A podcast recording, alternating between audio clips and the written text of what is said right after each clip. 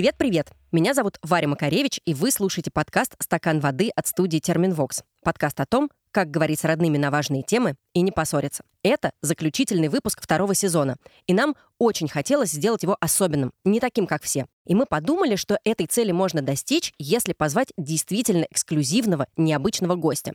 Кроме того, гостя, который, наконец, в большей степени встал бы на позицию родителя. Поэтому у меня в гостях сегодня чуткая, понимающая, но иногда и совершенно невыносимая женщина. А еще она наша постоянная слушательница и не пропустила ни одного выпуска. Со мной в студии сегодня Валерия Макаревич, автор книги «Любовь и морковь по-африкански», опытная бабушка и, как вы, возможно, уже поняли, по совместительству моя мама. Вы сейчас слушаете последний выпуск сезона. Да, вот так незаметно пролетели 20 эпизодов. Но расставаться надолго и оставаться совсем без связи мне бы не хотелось. Поэтому мы совместно с издательством «Индивидуум» придумали для вас конкурс. Мы разыгрываем книги. Каждый из них – это продолжение тем, которые мы обсудили за два сезона подкаста. Подборка особенно зайдет любителям нонфикшена. Приготовили для вас кое-что интересное о родительстве с научной точки зрения. Конечно, не оставили без внимания нашу любимую психотерапию, например, тему принятия своего тела, о которой мы тоже успели поговорить в подкасте. Ну, разумеется, в подборке есть и теплые произведения художественной литературы, чтобы согреться самому и согреть своих близких. Надеюсь, вам понравятся книги, которые мы для вас приготовили. А еще больше понравится понравится конкурс. Все его подробности уже ждут вас в описании. Всем книг! Мам, привет. Привет. Мы сегодня не ставим целью разобрать конкретную тему, и этот выпуск скорее разговор двух любящих людей о том, что их волнует. Мы с тобой пройдемся по самым ярким тезисам выпусков этого сезона. И да, постараемся разобрать их э, со стороны родителей, потому что нам показалось, что в этом подкасте слишком редко звучат их голоса. Это неудивительно. Нас в основном слушают миллениалы и зумеры, а родители, которые нас слушают, стесняются посылать голосовые сообщения. Я, честно, немножко волнуюсь перед этой записью. А ты? Ну, я тоже немножко волнуюсь. Но, тем не менее, я хочу кое-что сказать. Мне очень нравится название вашего подкаста «Стакан воды». Прям замечательное, потому что стакан воды по отношению к старшему поколению, но, видимо, он когда-то у меня появится, возникнет. А мне нравится мой стакан воды, который я бегу с ним к вам, когда вы заболеваете. То есть это кастрюля с бульоном лечебным. Да, буквально недавно эта мама как да, раз проделала да. для меня. И если что, я маму не просила начинать с комплиментов. Нет, я просто хотела вам сделать приятное и себе тоже. Сказать, что мы пока то поколение, дети и родители, которые заботятся друг о друге и отвечают. Ты один из наших самых преданных слушателей, это совершенно точно. Ты послушала все выпуски обоих сезонов. Есть что-то из недавнего, что особенно тебе запомнилось, ну, кроме названия? Да, конечно. Мне многое понравилось. Со многим я была согласна. Э, но что-то нового я узнала, наверное, немного, потому что я считаю, что мой опыт, он э, важнее и гораздо значительнее того, что объясняют молодым людям. Я, видимо, тоже могла бы что-то уже объяснить. Мне очень понравился выпуск с Ниной Зверевой про старость. То есть мне очень понравился ее подход. Почему именно этот выпуск? Ну, наверное, он мне очень близок и по возрасту, и по отношению к своему возрасту, и к возрасту детей, и все прочее. Он очень добрый был, очень позитивный, очень приятный, и там действительно часто звучало слово «любовь». Сейчас предположу, скажи, права я или нет, есть у тебя ощущение, что как будто бы мы в подкасте иногда слишком наезжаем на родителей. И под «мы» я имею в виду э, не только команду подкаста, но и, возможно, гостей, которые каким-то образом для тебя, может быть, не очень комфортно раскрывают тему. Нет, я не могу сказать, что вы наезжаете на родителей, вы уделяете им должное и нужное количество своего внимания. Ну, конечно же, я понимаю, что все ваши программы в основном рассчитаны на молодое поколение, потому что, ну, для меня вынести очень много из ваших программ, ну, нет такого, чтобы я узнала что-то очень новое. Потому что, ну да, я мама, бабушка, я была в роли жены и даже сыграла на бис. Что еще? Я была поколением сэндвич очень долго. У меня был развод, и не один. Я была со своим ребенком на большом расстоянии и сумела как бы это все наладить контакты, и никуда ничто, ничего не делалось и не ушло. Ни любовь, ни защита моего ребенка и все прочее. Очень многое, что было, но очень многое я делала по-своему, и я не считаю, что я делала неправильно. Мы с тобой обязательно обязательно обсудим все эти темы. И ты сейчас сказала молодое поколение. Буквально перед записью мама как раз на меня немножко ругалась. Что это вообще за слова? Зумеры, миллениалы, ничего же не понятно. Стало немножко понятней? Да, стало немножко понятнее, но, в принципе, конечно, я такие слова не употребляю часто в своей речи, потому что для меня там 20-летний, 30-летний, но это гораздо проще и понятнее. Что-то тебе показалось новым в образе мыслей этих новых поколений? Что-то, что объясняла я, или, может быть, что-то, что объясняли эксперты, и для тебя это стало совершенно новой идеей о том, что психотерапия — это такая новая норма, в общем, как раз у 20-летних и у 30-летних. Или, может быть, показалось что-то шокирующим. Ну, например, у нас был выпуск про детские травмы. Звучал такой достаточно распространенный тезис о том, что если у вас есть родители, то вы уже автоматом травмированы и ничего с этим не поделать. Вот было что-то, что ты узнала про молодежь, что раньше, может быть, в голову не приходило? Скорее, да, потому что вот эти как раз все темы, которые ты озвучила, меня задели с такой стороны. Но детские травмы, я считаю, это такая ерунда, если вдруг ребенок, которого когда-то там шлепнули из отдела, идет и рассказывает это психотерапевту и, собственно, расчесывает ранку от комара до какого-то воспаления, то это совершенная глупость. Да, есть, конечно же, люди, которые травмированы в детстве, они живут э, в неблагоприятных семьях, происходят какие-то страшные с ними вещи. Да, тогда я понимаю, нужно идти и просить помощи и у психотерапевта, и у психиатра даже, возможно, и лечиться, просто лечиться лечиться, потому что эта травма — это просто уже болезнь. И я тут с тобой как раз поспорю. Ты же понимаешь, что травма и восприятие травмы у всех разное. Для кого-то, да, исключительно физический абьюз будет травмой, а для кого-то, возможно, травмой станет тот факт, что он за ужином пытался высказать свое мнение, а ему семилетнему сказали, ой, слушай, твой номер восемь, жди, когда тебя спросим, тут взрослые разговаривают. Ну, не знаю, я тут не очень согласна. Мне кажется, что дети очень быстро все забывают, какие-то вот такие вещи. Они на них не так обращают внимание, как когда потом у тебя что-то случается во взрослом возрасте, ты начинаешь копаться и вдруг смотришь, о, за ужином меня остановили. Вот почему я не могу вот этого сделать. На мой взгляд, это нонсенс. Хорошо, при этом давай допустим, что я вот сегодняшняя 30 плюс летняя прихожу к тебе и говорю, мам, вот меня такое событие когда-то в моем детстве травмировало. Ты меня также отошьешь и скажешь, ой, Варь, да это вообще не проблема. Или все-таки, поскольку я твой ребенок, ты ко мне как-то по-другому отнесешься. Ну да, я тебе объясню, что в этом ничего страшного не было. Это была или шутка неудавшаяся, или э, это была усталость мамина или папина, или что я тебе просто очень спокойно объясню, и ты успокоишься и забудешь про это. Вот это меня как-то, да, потом еще момент про идеальных родителей. Это что такое?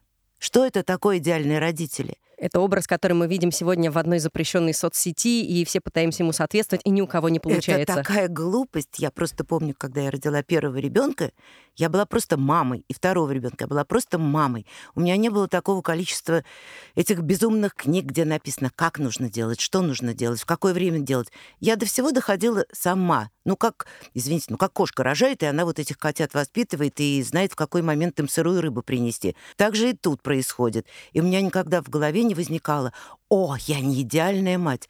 Я гуляла, я кормила, я играла, я хохотала, я радовалась чему-то, я чему-то учила. Но это все происходит на таком уровне, когда и маме, и ребенку это приятно, и это приносит результаты, вот это, видимо, и есть идеальное совпадение, и мама становится идеальной, и ребенок становится идеальным. И самое главное для меня тут результат. У меня две талантливые, красивые, умной дочери. Но я никогда не была идеальной мамой. Никогда. Я как раз думаю, что, возможно, тебе и нашим родителям в целом как раз повезло в том смысле, что не было того количества информации, которое, например, есть сегодня у меня. И именно поэтому сегодня на нас давит такой объем книг, мастер-классов и еще чего-то, где тебе рассказывают, как тебе нужно себя вести. А ты просто действовала по наитию, и сегодня до записи ты произнесла прекрасную фразу, что ты, по сути, нас не воспитывала. Я не воспитывала вас, абсолютно. Иногда я чему-то у вас училась, иногда меня что-то забавляло, иногда я понимала, что, о, вот ребенок хочет вот это сделать. Да ради бога. Во-первых, тогда была всего одна книга «Доктор Спок», которая передавалась там из рук в руки затрепанно. Я начала ее читать, честно говоря, заснула и думала, лучше я отдохну и все прочее. Я никогда не устраивала режима. Когда ребенок хочет, он ест. Когда он хочет, он спит. В принципе, когда это мне даже удобнее, предположим, в какие-то моменты. Потому что жизнь была немножко другая, и помимо детей было туча каких-то бытовых вещей сложных. Не было стиральных машин, надо было стирать руками бесконечное количество этих детских вещей. Нужно было стоять в очереди по три часа за продуктами, а потом что-то из них измудриться и приготовить. То есть я всегда считала, что это ну, ненужная вещь, это трата времени. Ты до всего доходишь сама, и причем лучшим образом, потому что каждая мама знает, что лучше для его ребенка. Когда мне говорят, что вот этот ребенок умеет то-то-то, а ваш, ну это ваш ребенок, а это наш ребенок, и он у нас лучший. Прекрасно. Мы подошли к тому, что ты явно считаешь своих детей лучшими. Конечно. Спасибо, это очень приятно. А есть ли что-то, что тебя в нас раздражает? Например, как раз-таки тоже мы это недавно с тобой обсуждали. И мне, и моей сестре, конечно, всегда хочется, чтобы у тебя все было хорошо, самое лучшее, и хочется что-то подарить тебе классное. А, или, например, хочется очень поменять плитку в твоей квартире. И иногда я чувствую, что тебя как раз это, наоборот, раздражает. Ты да. почему-то не говоришь спасибо, как мы этого ждем. Говоришь, слушайте, отстаньте от меня и не лезьте. Почему? Что это такое? Что это такое? Ну, не лезть. что это такое? Это очень просто объяснить. Подарки приятные, очень приятные. Приятные какие-то сюрпризы неожиданные, опять же, приятные. А когда дарятся подарки очень неожиданные ну, и сложные для меня, они мне не нужны. Ну, например, вы мне подарили телефон вдруг вместо моего работающего, какой-то новый, для меня очень сложный, и я не могла даже скрыть того, что я дико расстроилась. И вы расстроились, потому что мой, ваш подарок мне не понравился. Я расстроилась из-за того, что я не хочу осваивать телефон, и мне удобнее со старым. И, в общем, все расстроенные, обиженные друг на друга разошлись. Я рассказала своей приятельнице, она сказала, ты что, когда мне подарили новый телефон мои дети, а она еще чуть-чуть постарше меня, она говорит, я просто плакала. Это вот такой случай, когда лучше спросить, что ты хочешь? Плитку тоже не надо, кстати говоря. Это на будущее. Я уже поняла, да. Кстати, если а, вы по какой-то причине пропустили, у нас был очень классный выпуск еще в первом сезоне про родителей и гаджеты. Вот если бы я его записала до того, как мы маме подарили телефон, возможно, всех этих обид и слез нам бы удалось избежать. У нас, кстати, и э, за второй сезон много было разных интересных тем, и обычно мы с тобой во многом сходимся. Ну, чаще всего, мне чаще так кажется. всего, да. Но есть и темы, в которых мы с тобой занимаем а, какие-то противоположные позиции, и хочется, наверное, в первую очередь обсудить их. Ну, например, у нас был выпуск про родителей, которые не ходят по какой-то причине к психотерапевтам или к психологам, хотя нам, очень осознанным детям в белом пальто, кажется, что было бы лучше, если бы вы это делали. Вот что тебя отталкивает в в самокопании. В самокопании со специалистом, уточню. Хорошо. У меня нет проблем. У меня нет тех проблем, которые есть у вас. У меня нет неразделенной любви, предположим. У меня нет переживаний из-за того, что мой партнер может меня там как-то со мной поступает не так и может уйти. У меня нет, у меня эти все проблемы закончились. Мне не нужно достигать каких-то высот там на работе и становиться кем-то, чем-то. Я все уже сделала. Я уже сейчас живу в относительной свободе и покое. И я не понимаю, зачем мне идти к психотерапевту и придумывать. Вы знаете, мне кажется, что я одинока. Я не одинока. А я никогда не произносила, что у тебя именно эти проблемы. А ну, какие? например, ну смотри, ты э, очень тревожная бабушка и очень тревожная мама. И, может быть, специалист мог бы тебе сказать, Валерия, да угомонитесь, да, разберутся. Так я уже так и сделала. Я уже угомонилась, успокоилась. Это, видимо, потому что, когда я была молодой мамой, я была очень молодой мамой, я не тревожилась. Видимо, у меня сейчас в бабушкином возрасте это вылезло. И то я сейчас стала гораздо спокойнее, ну, потому что я понимаю, что я, например, вижу ваши проблемы и вижу их даже решение, предположим, но я не могу вам помочь, потому что вы не слушаете. А почему, как ты думаешь, мы не слушаем? Ну, то есть тебе кажется, что я с большей ну вероятностью Но... прислушаюсь к специалисту, чем к маме. Да, мне Почему? так кажется, потому что это то же самое, что преподавать там английский, французский ребенку своему. Ему гораздо труднее объяснить и гораздо труднее его научить, чем придет кто-то и это объяснит и скажет. Там он слушает, а здесь уши опускаются, закрываются, и ты не слышишь того, что я говорю, потому что ты считаешь, что специалист, он знает, а у тебя все было по-другому. А вообще я хочу сказать, все люди разные, и психологи -то тоже очень разные люди. И тут я вспомнила прекрасную историю про английский, уж прости, я ее расскажу. Во втором классе нас учили, как составляются правильно вопросы на английском. Моя замечательная мама пришла ко мне с какими-то нарисованными табличками, хватило тебя, мамуль, ровно на 10 минут, потом ты что-то закричала, швырнула в меня этими листочками, ушла и больше никогда английским со мной не занималась. К слову, я знаю его прекрасно, действительно выучила его со специалистами, но как-то вот, ну, вот терпение видишь, тогда у тебя кончилось же. у первой. Помогло же. Ну да, сработало. Кстати, про образование. А, тоже у нас был про это отдельный выпуск. Смотри, я в 17 лет э, очень быстро определилась, куда я хочу поступать. И, ну, скажем так, мотивация была немного странной. Я решила поступать в ВУЗ, в частности, потому что там учился мой очень близкий друг на тот момент. И мой выбор тогда разошелся, насколько я помню, с твоим и с папиным. Вы видели какие-то другие вузы для меня. Я решила поступать в ИНЯС, вам виделся МГУ. А специальность я тоже выбрала, наверное, не сто процентов ту, которую хотели вы. Как э, тогда вы к этому отнеслись и обсуждали ли вы как-то с папой мой выбор? Ну да, я помню, что папа очень хотел, чтобы ты поступила в ГИМО. Видимо, он думал, что это откроет большие перспективы в дальнейшем. Я думала об МГУ просто с той точки зрения, что мне казалось, что там более фундаментальное образование, ну как вот в старых классических школах, в которой ты, кстати, училась. И вот только поэтому, ну, когда ты выбрала иньяс, я была рада, потому что я считаю, что язык — это великая штука, и это всегда в любой работе просто 80% успеха.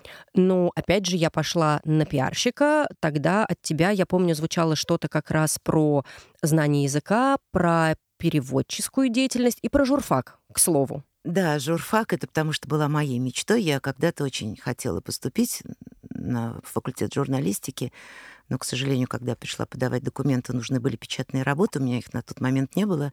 И поэтому это не удалось. Видимо, я хотела, чтобы ты как-то воплотила мою мечту в жизнь. Вот классическая история проецирования своих желаний на детей. Но нет, это не только поэтому. Еще по потому, что я видела, что в тебе есть эти способности. Когда ты в 7 лет начала издавать газету и разносить ее по всем ящикам нашего подъезда, и называлась она «Лампочка», по-моему. Да, с рисунками, анекдотами, новостями и все прочее. Я поняла, ну вот, прирожденный журналист, шикарный. Ты э, предпримешь еще попытку, например, реализовать как-то эту свою мечту через внуков? Еще есть э, два, как минимум, шанса отправить кого-нибудь нет, на журфак. Нет, я думаю, что внуки уже даже меня не то, что не услышат, но не увидят. Кстати, про образование еще был один интересный момент. Я ужасно тебе благодарна за то, что ты никогда меня не плющила сильно с оценками, с успеваемостью. И, в общем, я училась, как училась. А училась я, кстати, хорошо. Но я помню, что ты создала какой-то образ себя как студентки, как ты здорово училась, как все было прекрасно. И вот, дорогие слушатели, представьте себе, я заканчиваю институт, а, уже дело идет к выпускным экзаменам, я иду на красный диплом, я его потом впоследствии получаю, и в какой-то момент я нахожу мамин диплом, ну вот выписку с оценками где-то в ящиках, и понимаю, что там красным дипломом даже и не пахло. И мне, а, стало немного обидно, что мне как-то вот всю жизнь э, создавался этот образ мамы такой прекрасной студентки, а в итоге оказалось, что в семье-то вообще-то лучше всех я и училась. Ты это сознательно делала или как-то так получилось? Нет. Я первый и второй курс была студенткой-отличницей. У меня была повышенная стипендия и все такое прочее. Я сидела в библиотеке, занималась. А на третьем курсе я влюбилась, и как-то я решила, что очень сложно все совмещать. Немножко, видимо, поэтому я немножко стала хуже учиться. Но меня скорее здесь, я все пытаюсь рассмотреть через призму наших с тобой все-таки отношений почему мне ты показывала этот образ хорошей студентки, а не той а студентки, что я которая... должна была говорить, что я троечница или там у меня четверки? А почему нет? Ты знаешь что? Я тебе хочу сказать, по тем предметам, которые мне были интересны, там стоит отлично везде. То, что было неинтересно, не нужно, и совершенно очень странные предметы, как политэкономия социализма или валютное кредитное обращение стран социализма, я не обращала на это внимания, потому что таких предметов просто нет в природе. Подожди, мне интересно все таки покопаться. Ты сказала интересную фразу. Ну что ж, я тебе сказала бы, что я троечница, а почему нельзя об этом сказать ребенку? А зачем я тебе вообще должна была рассказывать, как я училась? Ты учишься, это твои проблемы. Ты делаешь то, как ты это умеешь, тебе нравится учиться. А мне учиться, ну, кроме изучения языка, мне, пожалуй, больше ничего не нравилось. А язык я знала прекрасно. И французский, и английский. Были моменты в жизни, когда я совершала какую-то ошибку, а ты мне все равно давала ее совершить. Да, конечно. Ты соверш... Сейчас только аккуратненько, мамуль, пожалуйста, да. не выдаем никаких, никаких личных секретов. Нет, нет, конечно же, ты совершала какие-то ошибки, я видела.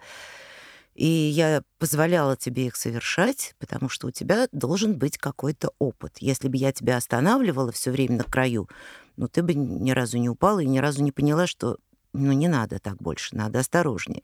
И я считаю, что это очень правильно. Меня этому научил мой папа. Он мне всегда говорил, знаешь, если ты делаешь, решила, делай, делай. Знай, что я всегда рядом, я помогу, но лучше сделать, чем не сделать и потом жалеть. И то же самое тебе говорил практически твой папа, который говорил «делай, но только без ущерба для здоровья». А я просто, я понимала, что я не могу тебя уберечь, и зачем я тебя буду мучить, запрещая. Вообще запрещать — это ужасное слово. Насколько сложно дать своему ребенку сделать ошибку? Я не случайно задаю этот вопрос, потому что сейчас, став мамой, я очень боюсь, что я не смогу ей дать ошибиться, потому что мне так хочется ее уберечь как раз таким способом. Конечно. Это очень сложно. Ты даешь ребенку сделать ошибку, а потом ты прислушиваешься, спит он ночью и не плачет ли, и сама лежишь ни, ни жива, ни мертва, но ты понимаешь, что ребенок должен пройти через какие-то вот такие моменты.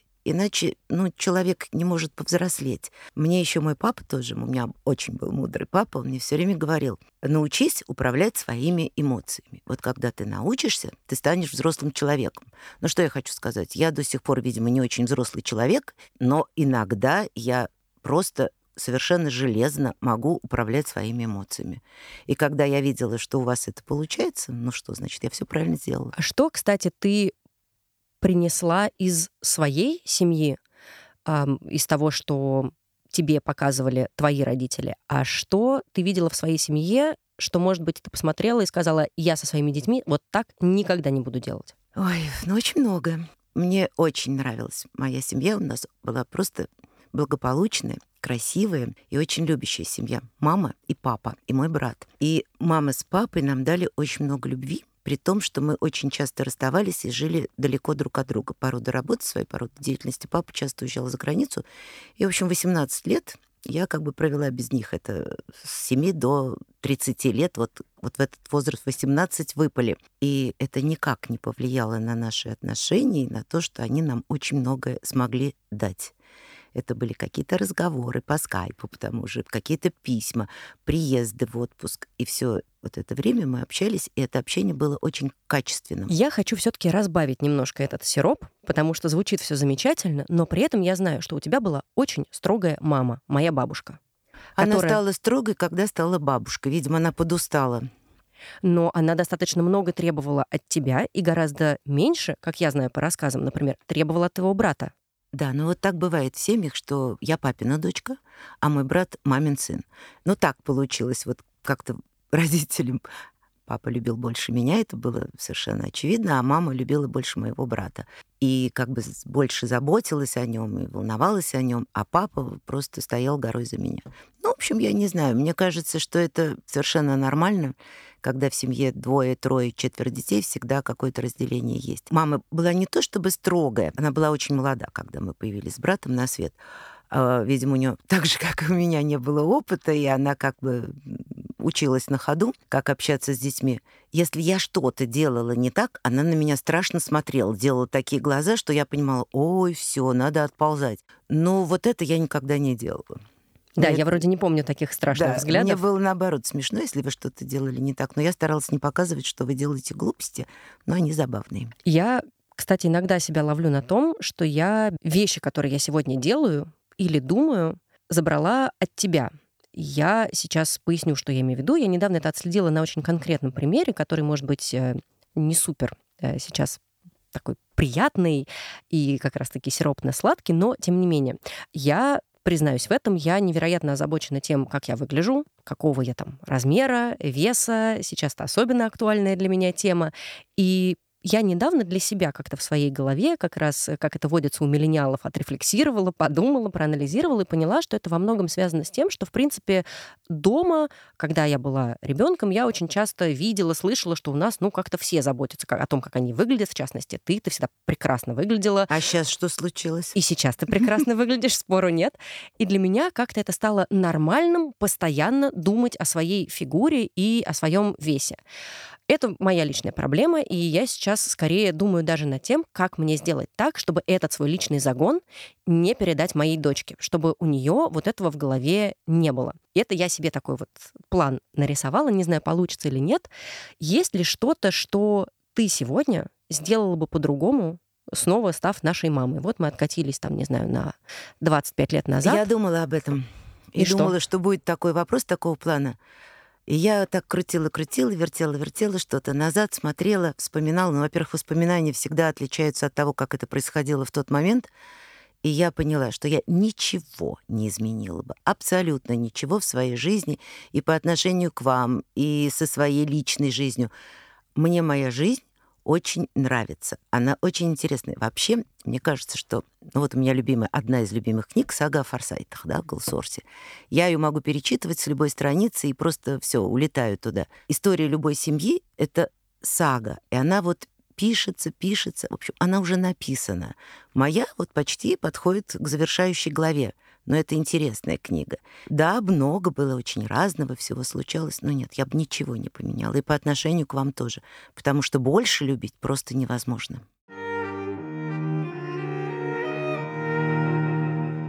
все-таки я еще дожму семейную тему а, и такие какие-то остро эмоциональные моменты.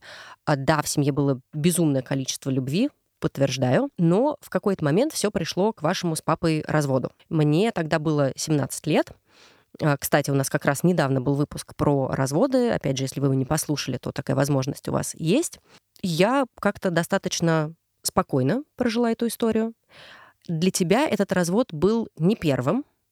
Если ты готова, то я буду рада, если ты поделишься своим опытом разводов, уж, к сожалению, во множественном числе, и, может быть, э, как раз как-то сформулируешь и опишешь, как ты их проживала. Ну, давай начнем с того, что когда я выходила замуж, я выходила навсегда. Первый и второй раз. Но не сложилось. Первый раз просто совсем не сложилось, хотя мы прожили вместе 10 лет, и у меня появилась дочка замечательная.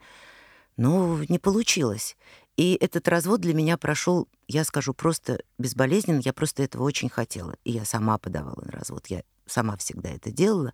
Ну, потому что когда ты чувствуешь, что это невыносимо, ну зачем это продолжать? Извини, перебью тебя, но, кстати, интересно, а со стороны общественности было какое-то порицание, потому что были другие времена? Да, да, да. Со стороны общественности почему-то все считали, что я что-то не так делаю, я разрушаю, потому что это я затеяла все.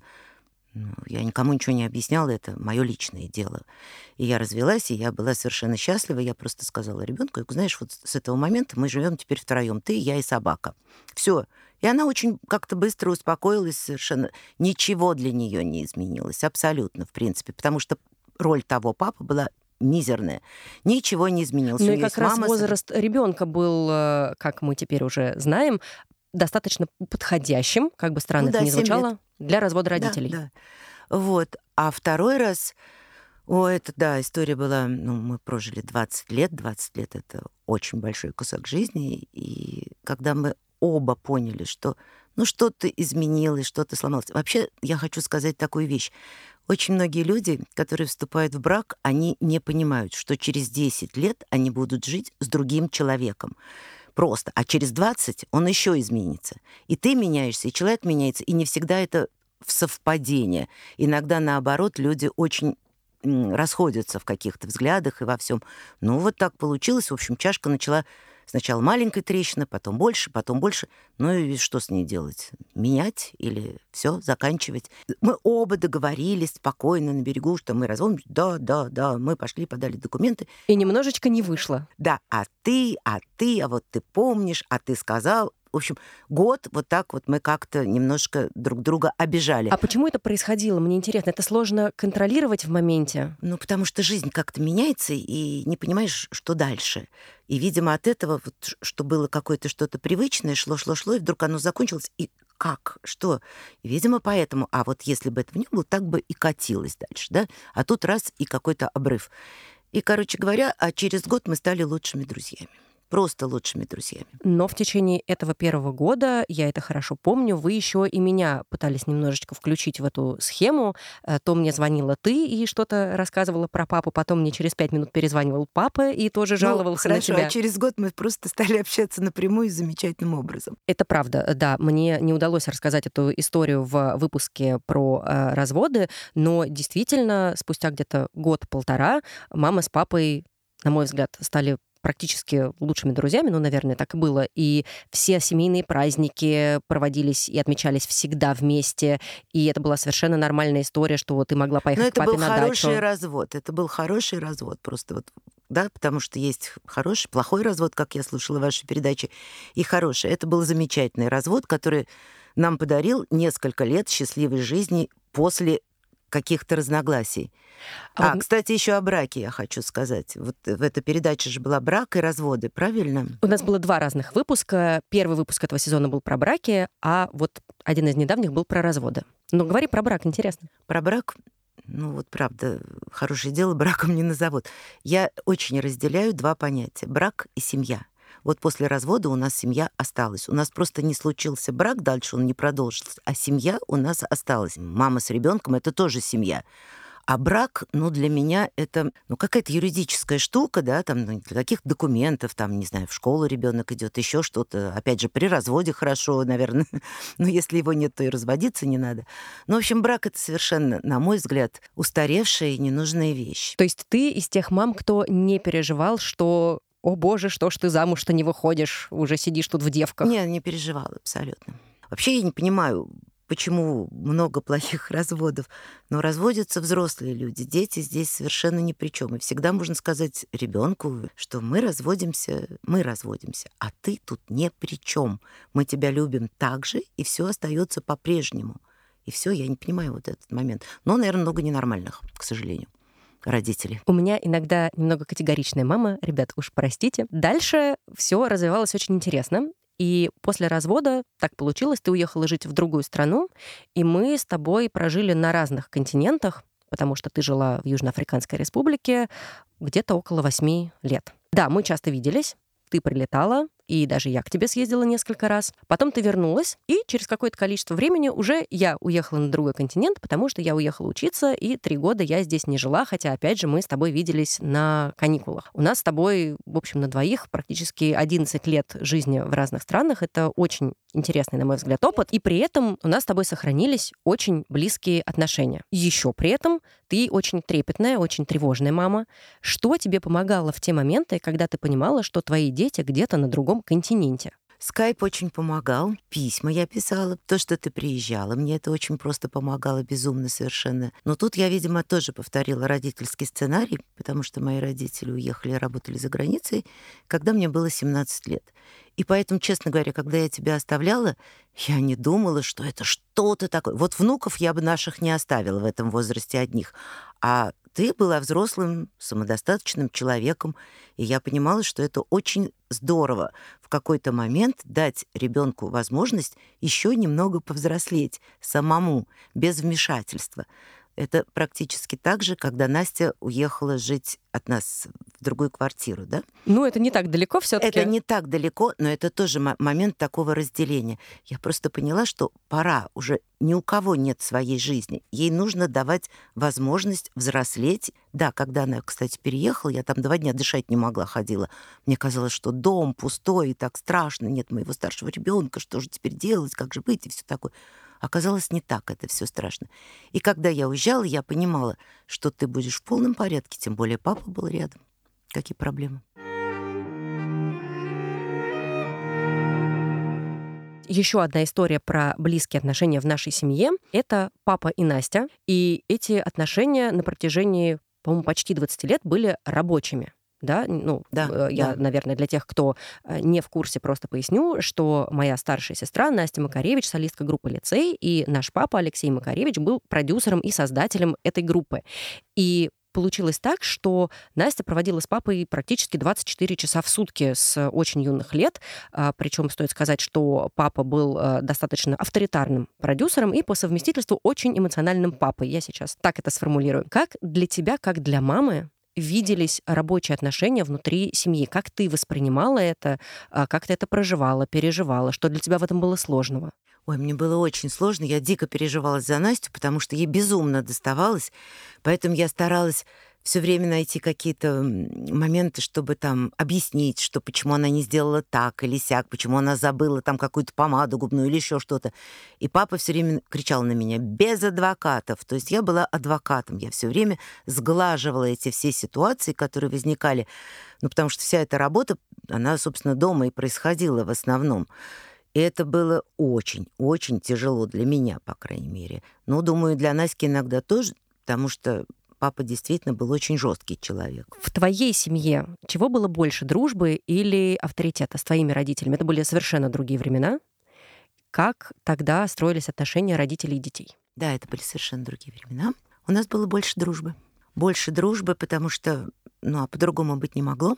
У меня очень молодые родители были. У моей мамы мой брат появился, когда ей было 19 лет. Поэтому в 38 у нее уже было сыну 18, и, соответственно, мне 15. Это было исключением из правил скорее? Нет, да, наверное, исключение из правил, потому что, ну, может быть, мы попали вот в такой возраст, да, там, когда 15-18 лет, и совершенно молодые родители, и мы очень совпадали во многих моментах. Ну, подожди, но при этом дедушка мог и ложкой в лоб зарядить. Но это позже. Ну, то есть все таки не все так э, идеально но и сказочно. Нет, ну ложкой в лоб, но ты тоже скажешь, это можно подумать, что дедушка прям там ложкой в лоб.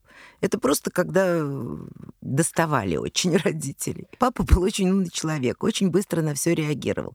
И если ты там тупишь, ну, действительно, в какой-то момент, когда дети начнут еще нарочно это делать, вот тогда ложкой в лоб можно спокойно запулить. Про уважение у меня такая сейчас мысль. Очень многие родители считают, как мне кажется, что дети должны их уважать по дефолту, просто автоматически.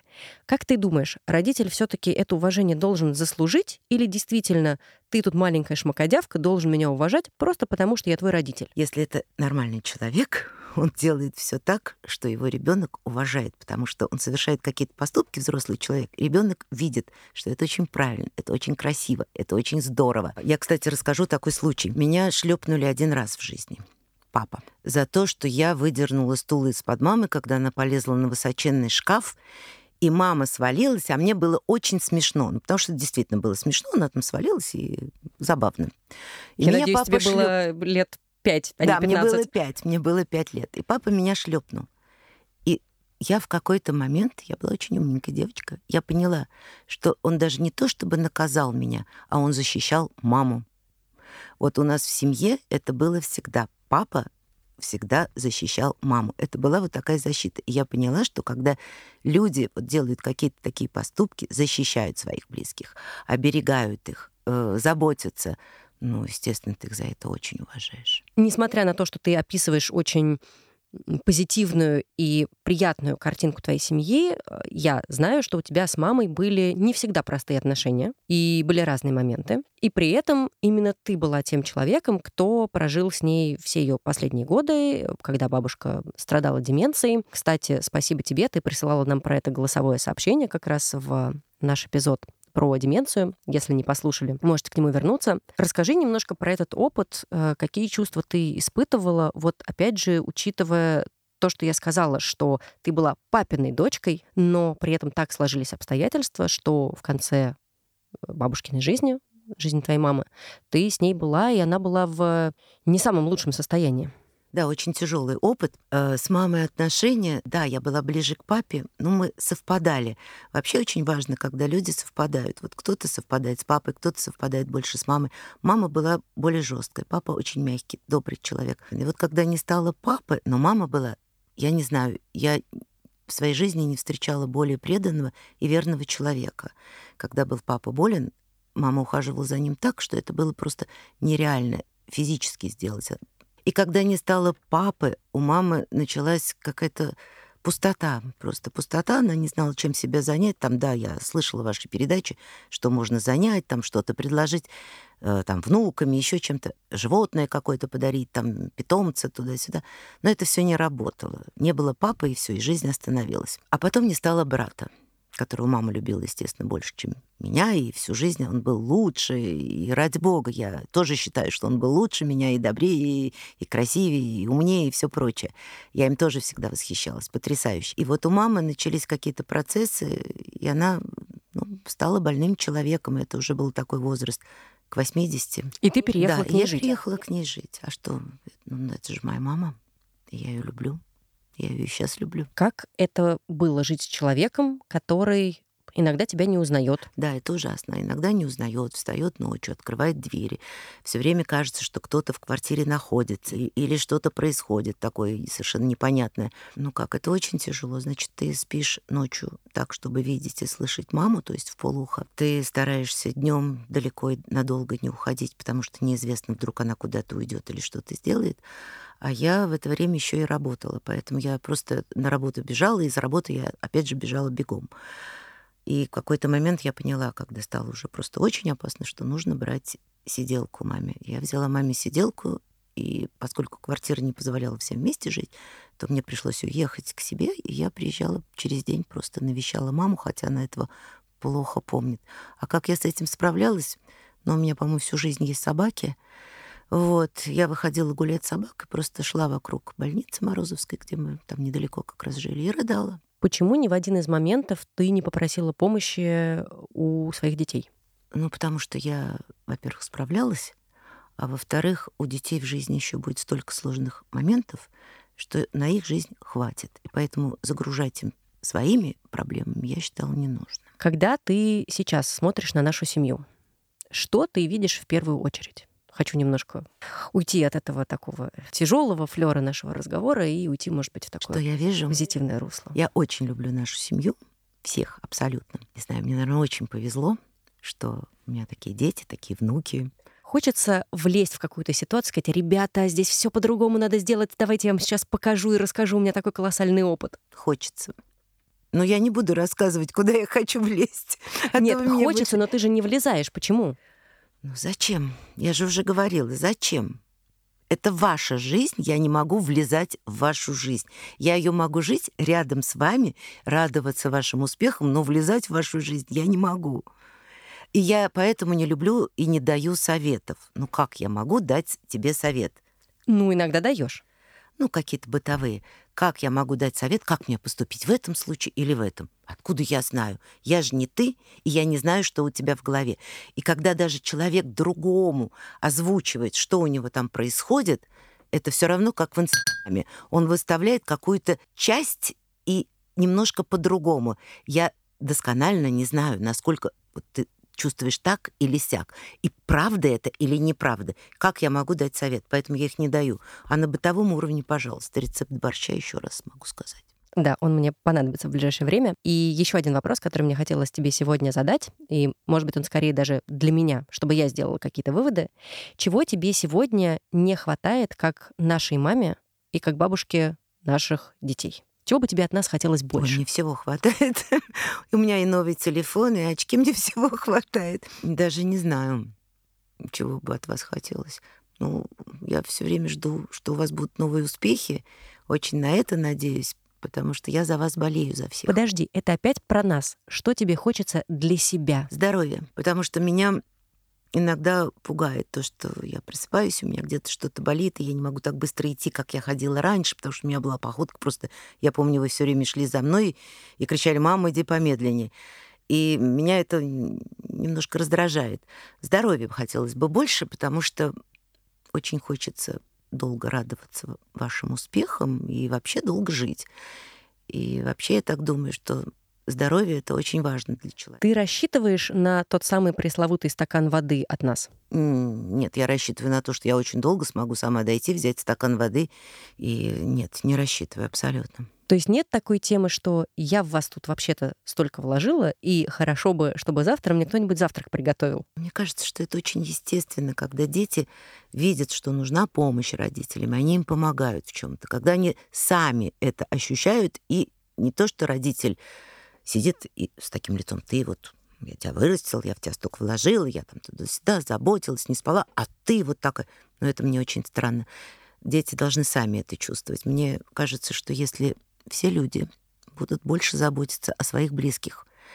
Просто заботиться, жалеть, понимать их и чувствовать тот момент, когда они должны помочь, то тогда не будет происходить много страшных событий на Земле. Прекрасно. Давай на этом тогда с тобой и завершим этот разговор. Как вы поняли, наша семья, как мне кажется, и нам удалось это показать, в большей степени про любовь, про принятие, про даже если у нас разные позиции, то возможность их обсудить. И это я говорю не для того, чтобы показать вам, какие мы тут все классные, но просто вот проиллюстрировать, а, какая семья у меня, и, может быть, стать для всех наших слушателей чуть более понятной и открытой. Мамуль, спасибо тебе большое, что ты согласилась ко мне прийти. Я знаю, что ты очень волновалась. Спасибо. Я совершенно не волновалась, просто мне ужасно не нравится мой голос в микрофон. Этим многие страдают. Спасибо, мамуль. Это был последний выпуск второго сезона подкаста «Стакан воды» от студии Терминвокс. Мы уходим на каникулы, но не скучайте. Скоро мы вернемся и будем радовать вас новыми выпусками. Как и всегда, послушать их можно будет на Саундстриме, в Apple подкастах, Google подкастах, Кастбоксе, Яндекс Музыке и на Ютубе. Если вам понравился этот выпуск или в целом весь второй сезон подкаста, мы очень хотим об этом знать. Подписывайтесь на нас в социальных сетях, а также ставьте звездочки, сердечки и лайки. Это поможет миру узнать о том, что мы есть. Ну и про соцсети. В этом сезоне мы начали вести свой отзывчивый и живой телеграм-канал. В межсезонье мы будем публиковать там посты и материалы по следам прошлых выпусков. Заходите, подписывайтесь, если заскучаете. Мы всегда рады поболтать с вами в комментариях. Ну и я прощаюсь с вами. Не забывайте пить водичку. Пока-пока. А теперь традиционно про тех, кто делает для вас подкаст «Стакан воды». Любопытничает и задает правильные вопросы в студии Варвара Макаревич. Делает звучание идеальным Александр Павлов приглашает наших невероятных гостей и редактирует выпуски Лера Кудрявцева. Продает рекламу и обеспечивает нам стабильное существование Алина Челышева. Оформляет наши прекрасные соцсети и наполняет их контентом Саша Лободина. Поддерживает подкаст и всю его команду наша прекрасная Анна Мусатова и Маша Погребняк. Нарисовала нам классную обложку и делает стильные карточки Елизавета Семенова. Мелодичный джингл для нас создала Полина Бирюкова. А придумал и запустил этот подкаст Глеб Фадеев.